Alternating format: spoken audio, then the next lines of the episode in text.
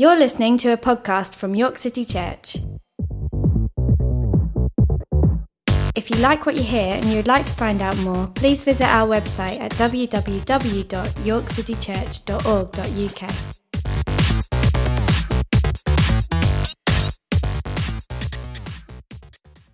We are in the middle of a whistle-stop tour, I guess you could call it, of the Book of Acts, a book which starts with Jesus departing and ascending to God, and the writer of Acts, Luke, saying that his first book had been about what Jesus had begun to do and teach, with the implication that the rest of this book of Acts, and in fact possibly the rest of time since then, has been about what Jesus has continued to do and to teach throughout the world.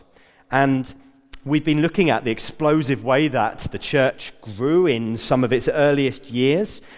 We looked first at the 8 chapters at the start of the book of Acts, and we talked about the mix of internal and external pressures on the very early Christian community, and then the remarkable growth that followed in the number, but also in the maturity and the love and the togetherness of the early Christians. And then we looked at Acts 11 at the church in Antioch, where the believers were first called Christians, and the Apostle Paul really, I guess, started his life's work of going from church to church, preaching and strengthening the people of God. And so today we're going to whiz forward again. It is very much a whistle-stop tour to Acts chapter 17, and perhaps probably one of the most famous and the most commented on sections of this book, the speech that Paul makes to the citizens and to the philosophers of the city of Athens. It's a great story to read. If you wouldn't call yourself a Christian, you wouldn't give yourself that label, you wouldn't identify as a Christian. It paints a picture of a city that's full of ideas, that's got opinions and religions and cultures, and then it throws into the middle of that picture probably the most bold, effective, and influential human who has ever preached the gospel of Jesus and the message of Christianity. And so if you're exploring faith, if you're wondering what religion and church and Jesus might all mean, this passage opens up many doors for fruitful thinking, for conversation.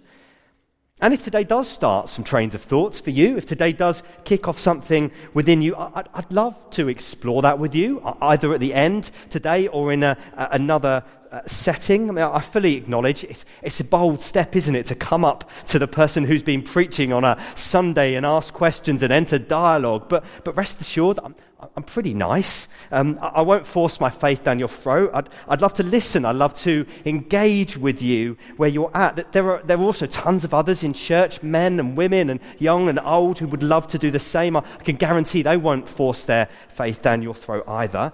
So let me encourage you, if it's some clarity or some perspectives on today's text or on faith or on God, if you're looking for that, church ain't a bad place to start. And hopefully, I hope we're not a bad community to do that in. And before we dive into the text, I want to ask you some open questions, which I'm not going to answer. I want you to ponder on them briefly as we start and mull over them. And as we follow the story through in Acts chapter 17, you might start to see how they might have some relevance to the story that we are being told. The questions are very simple.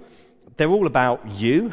That there'll be no marking of your homework, and I'm not going to ask you to share your answers with the person beside you, so never fear. But you, in that sense, then, you're free to be as honest as you allow yourself to be. So here are 3 questions for us to ponder on. Did anyone make you?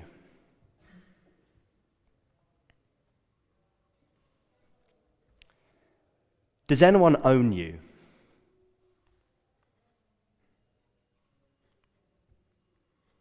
And does anyone know you?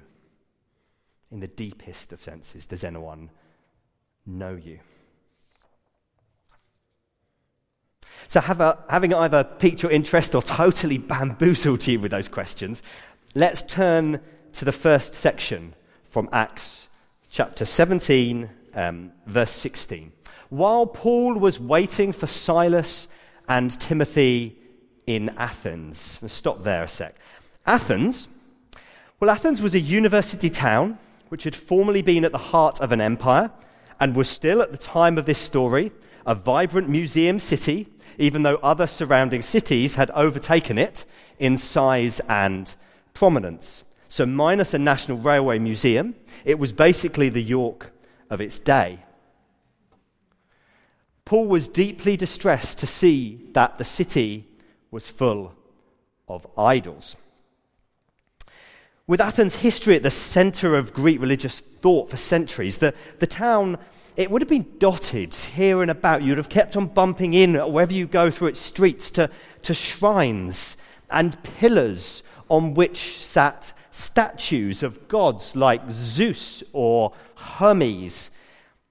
If you've ever encountered or if you've ever learnt about ancient Greek religion or can remember primary school, you will recall that there are a lot of gods in the Greek pantheon, and they always seem to be endlessly at war with one another and competing for the attention and the obedience of humans. And our central character, the Apostle Paul, well, he's deeply distressed by the idols. The Greek word is paroxysm. In other words, he's very, very upset, actually. Why is this? Well, it's undoubtedly because Paul himself is Jewish. And deeply rooted in Paul, therefore, is the story of Israel and his ancestors and their millennia-long devotion to the single, the one, the mono God, Yahweh, a God who's implacably opposed to idols and to idolatry. His worldview of this one single God is totally at odds with what he views about him. And this word idolatry, it can come across to modern ears as a very harsh concept, can't it? It's not a phrase or a word that you probably find used in very many settings.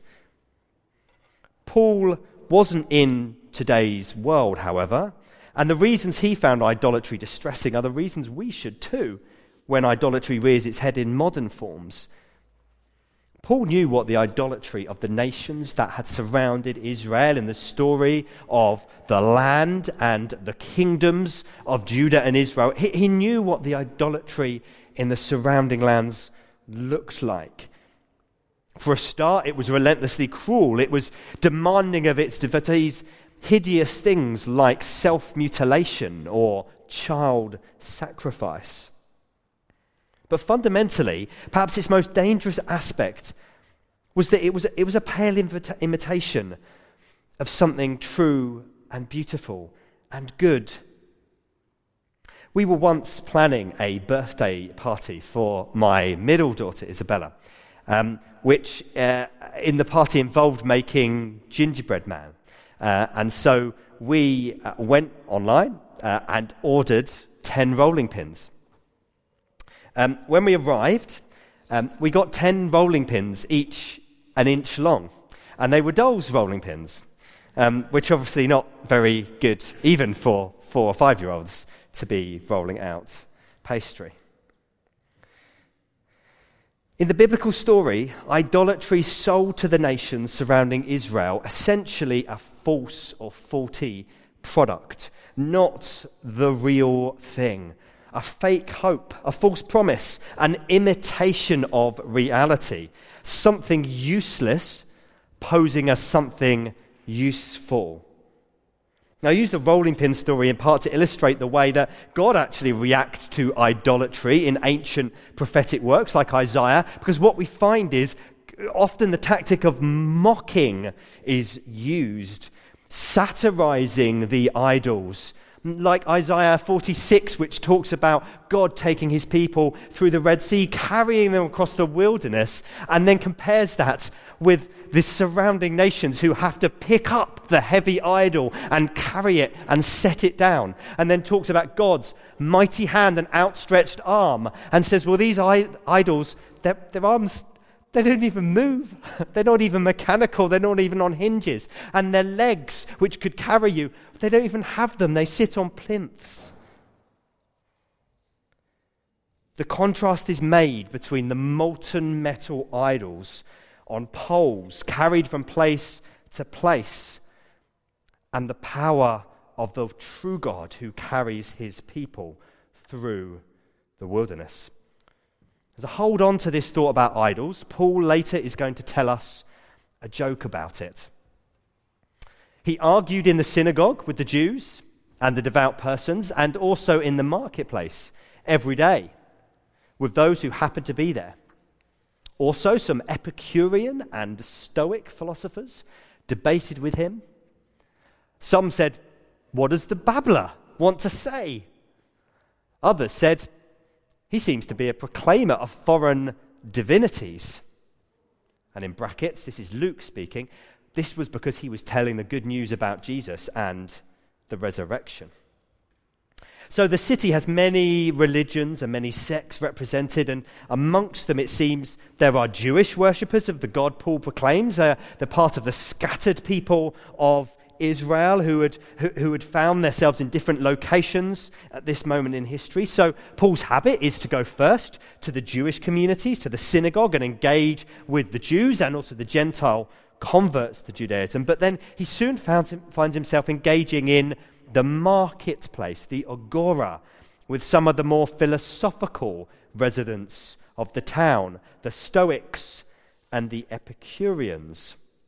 So this is a really heady mix of worldviews we've got now. We have Paul at the center of this very diverse group of thinkers. On the one hand, you have the ethnic and the non-ethnic Jews who believed in a single, knowable, a supreme God, the one God, with a long history of personal relationship with his people. But they would have been still waiting for the culmination of the story, the arrival of the Messiah. And on the other hand, you've got Epicureans. They emphasize the higher pleasures of life, and Stoics who emphasize the rational over the emotions. And both of them, they were pantheistic. So they thought God was essentially like a divine ordering principle that was part of the material stuff of the world, but essentially God was to be found in the world, not above it. And in the midst of them, Paul is an ethnic Jew with the story of Abraham and Isaac and Jacob and David and Moses. He's got that inscribed in him. That's part of who he is. But he has the latest chapter of the tale. He knows about the twist that has recently come to pass, the events of 33 AD, the death of the Messiah, and then on the third day, the new life. And we don't need to delve further into this philosophical mix, really, but what we can say is that Paul's reception was not particularly good. What does this babbler want to say? Maybe you're sitting there thinking that today. What does this babbler want to say? He seems to be preaching foreign divinities. The word babbler sounds comical, but it's actually quite a derogatory insult in the Greek.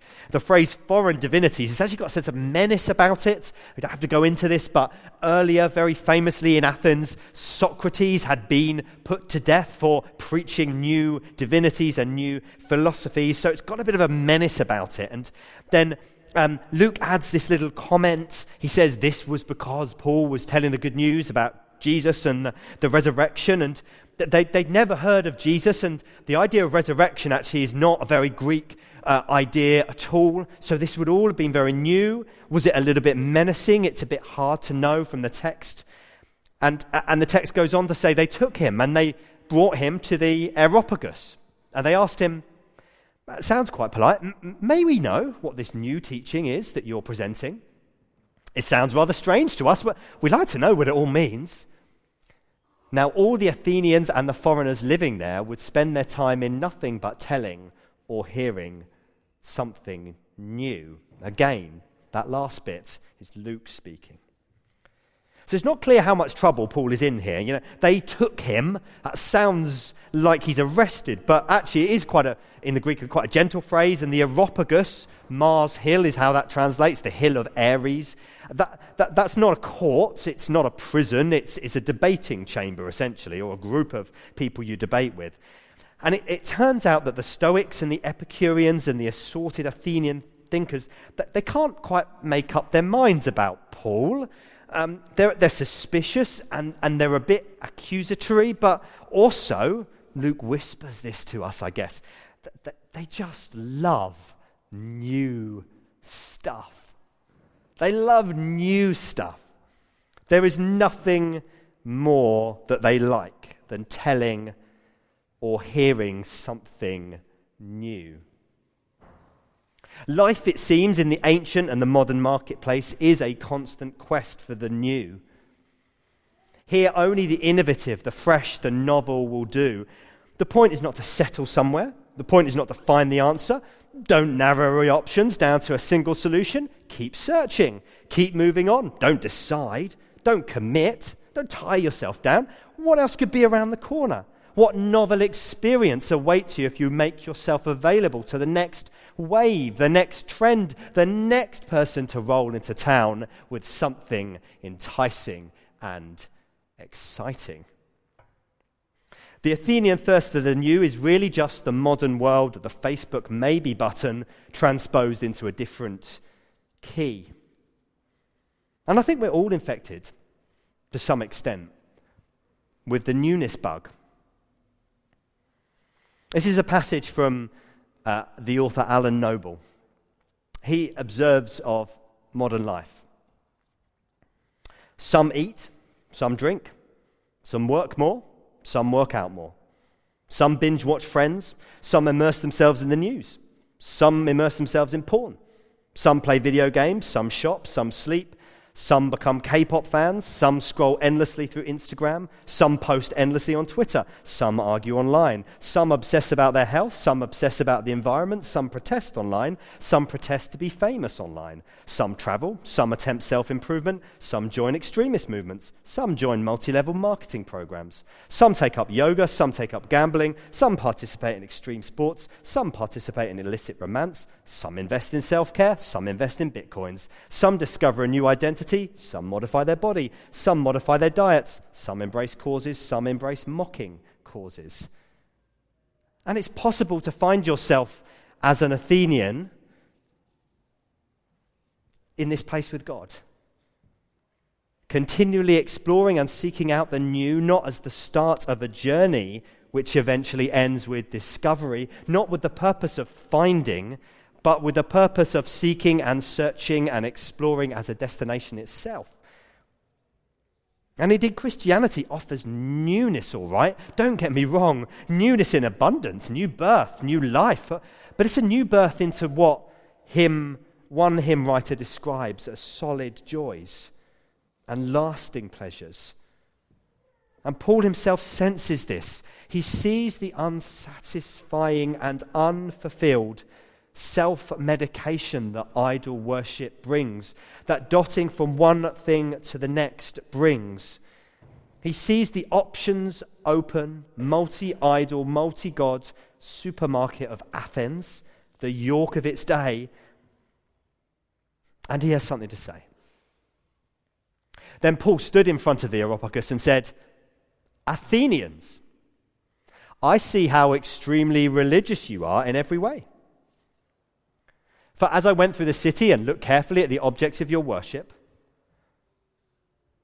I found among them an altar with the inscription, 'To an unknown God.' What therefore you worship as unknown, this I proclaim to you." And let's pause before we get to the this, because what Paul has done here shows us something very important. He's observed, he has noticed, he has not written off the culture, he has not ignored it. He's been through the city, he's carefully inspected the idols which distressed him, and he's found one which above all gets to the heart of the broken view of God the Athenians hold. For their options open, multi-idol, multi-god, choose-your-own-adventure supermarket of Athens, the York of its day, remember, even has a hedge-your-bets option. The idol to the god who we may not even have thought of. We might have missed. We might have overlooked. Pointing this out is, in a sense, meant to be a bit of a joke. There's kind of an element of sarcasm here that's deployed to sort of burst the bubble, especially that word religious, which is sort of has two meanings, religious and superstitious. But the statue of the unknown God is also making Paul's point very effectively. It shows that there is a niggling doubt at the center of this culture that even if you've tried every new thing under the sun, even if you've maxed out on the options and the choices and the alternatives, even then the altar to the unknown God is necessary. As humans, perhaps we are haunted by the possibility of what might be unknown. But how about if there were a known God? What if one day, through the forest or fog of unknown gods, of partially known gods, of promising at first but ultimately disappointing gods, how about while stumbling through the supermarket of possible saviors, you stumble upon the real thing? Paul declares, "What therefore you worship as unknown, this I proclaim to you. The God who made the world and everything in it, he who was Lord of heaven and earth, doesn't live in shrines made by human hands, nor is he served by human hands, as though he needed anything, since he himself gives to all mortals life and breath and all things. From one ancestor he has made all nations to inhabit the whole earth, and he allotted the times of their existence and the boundaries of the places where they would live, so that they would search for God and perhaps grope for him and find him, though indeed he's not far from each one of us. For in him we live and move and have our being. And even some of your own poets have said, we too are his children. Since we are God's offspring, we ought not to think that the deity is like gold or silver or stone, an image formed by the art or the imagination of mortals. Oh, God has overlooked the times of ignorance, but now he commands all people everywhere to repent, because he's fixed a day on which he will have the world judged in righteousness by a man he has appointed. And of this he has given assurance to all by raising him from the dead." Paul has a known God to proclaim. And ever since, from then to day, in this church, in thousands of others around this land, in millions of other churches through the globe and through history, you will find the same proclamation. Not that some humans have found their way to God, but that God has found his way to humanity. He has made himself known. He has been proclaimed as the known God. The action is all his. He has revealed himself to be the creator of heaven and earth, the source, the originator. He has revealed himself to be the creator of all humans. And we're not just his followers, we're not just believers or adherents or attendees, we're his children.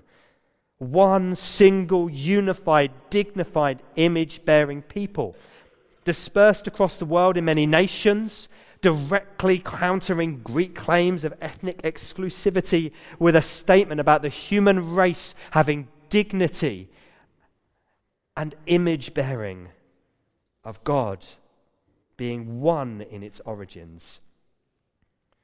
He has no need of a shrine, nor any need to be served by human hands, as if he needed anything. No, it is us who need him for life and breath and all things. And he's not formed or contained by the art or imagination of mortals. You think you can imagine something that is as good as this God? His hugeness, his vast incomprehensibility bursts out of any packaging we may wrap him in. And let us reflect for a moment on one further glorious truth about this God, which is that we belong to him. Paul knew how to relate to and communicate to the audience he had in front of him, so he uses a philosopher, Epimenides of Crete, to make his point. In him we live and move and have our being.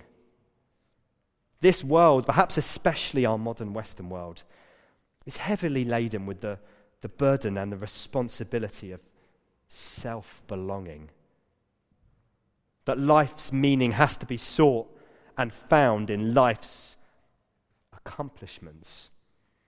That you, who you are, what you represent, you know, what it is to be Beth Roderick or Bex Taylor, that's the sum of what you build, the achievements that you curate. The you that is you belongs to no one else, and thus it can only ever consist of the highlights or otherwise of your CV, the balanced personality or otherwise you have arrived at, the niche you've carved out at work, the relationships you cultivate, the friendships that you manage to gain, the options and the positions you hold, the signals that you send out on social media of your interesting and diverting taste in cookery, music, films, books, or whatever.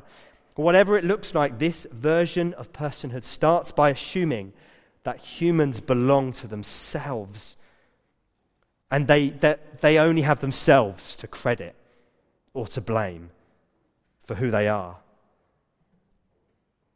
And this almost inevitably turns out to be a crushing weight, an unmanageable level of expectation, an unbearable burden of self-belonging.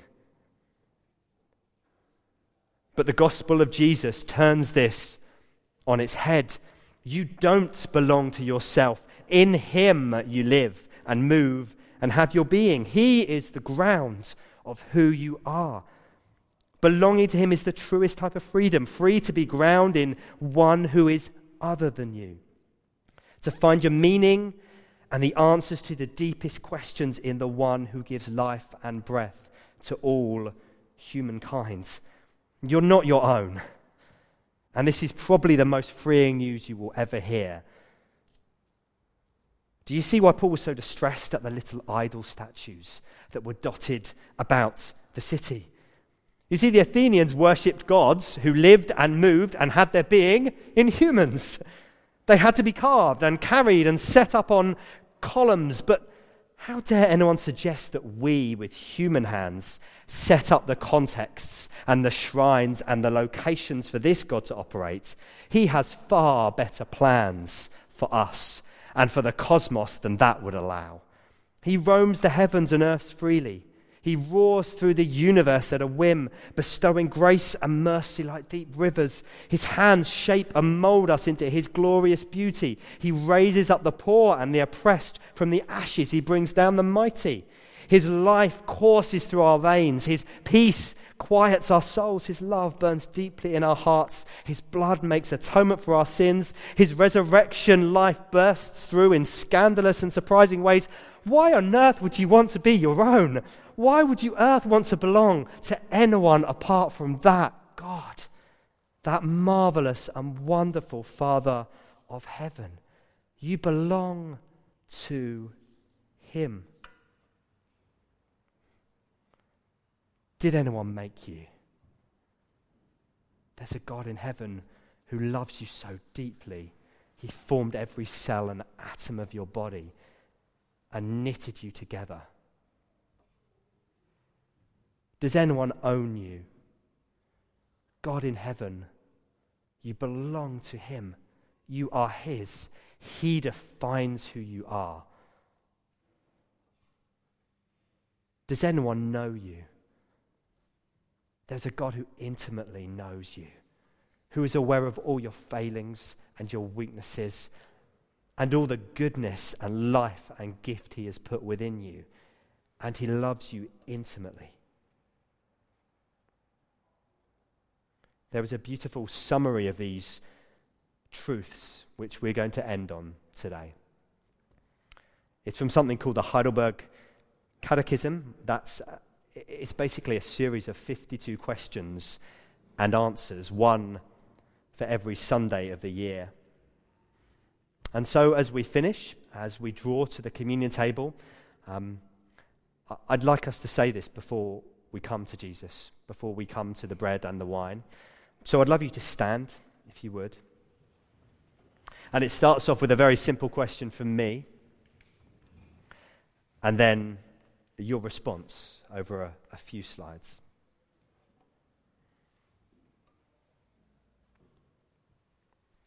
What is your only comfort in life and in death, that I am not my own, but belong, body and soul, in life and in death, to my faithful Saviour, Jesus Christ.